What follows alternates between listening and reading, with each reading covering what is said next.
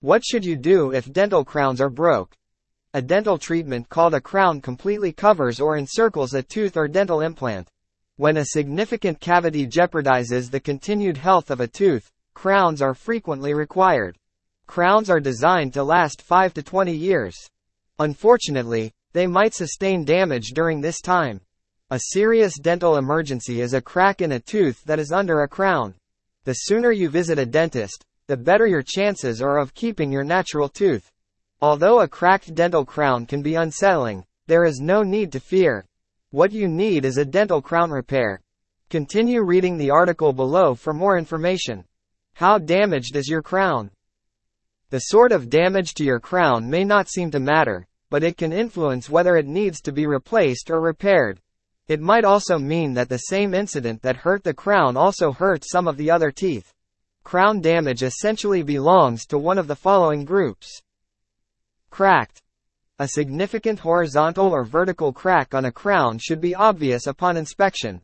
Hairline fracture. You might not even be aware of a very small break until you see the dentist, but it might be simple to fix. Chipped. A little or significant portion of the crown has been severed. Broken. The crown may be intact or broken, but it is falling off and is no longer in good working order. Cracked crown symptoms.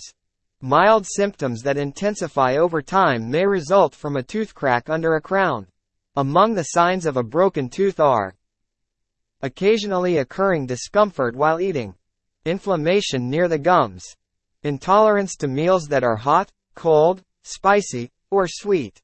Make a dentist appointment as soon as you can if you believe you have a cracked tooth. When it comes to treatment, time is of the essence because it might mean the difference between maintaining your natural tooth and losing it. See more. The pros and cons of a dental crown. What to do before you see a dentist about a broken crown. In most cases, a fractured crown is not a dental emergency unless it has left the teeth with jagged edges that could sever your cheeks or tongue. If not, you ought to be able to control the condition until you can visit the dentist. There are a few things you can do in the interim. By thoroughly inspecting a mirror, you may first evaluate the damage and determine whether the crown is still in place or has come off. Run your finger along the teeth at this point to see if it has sharp edges.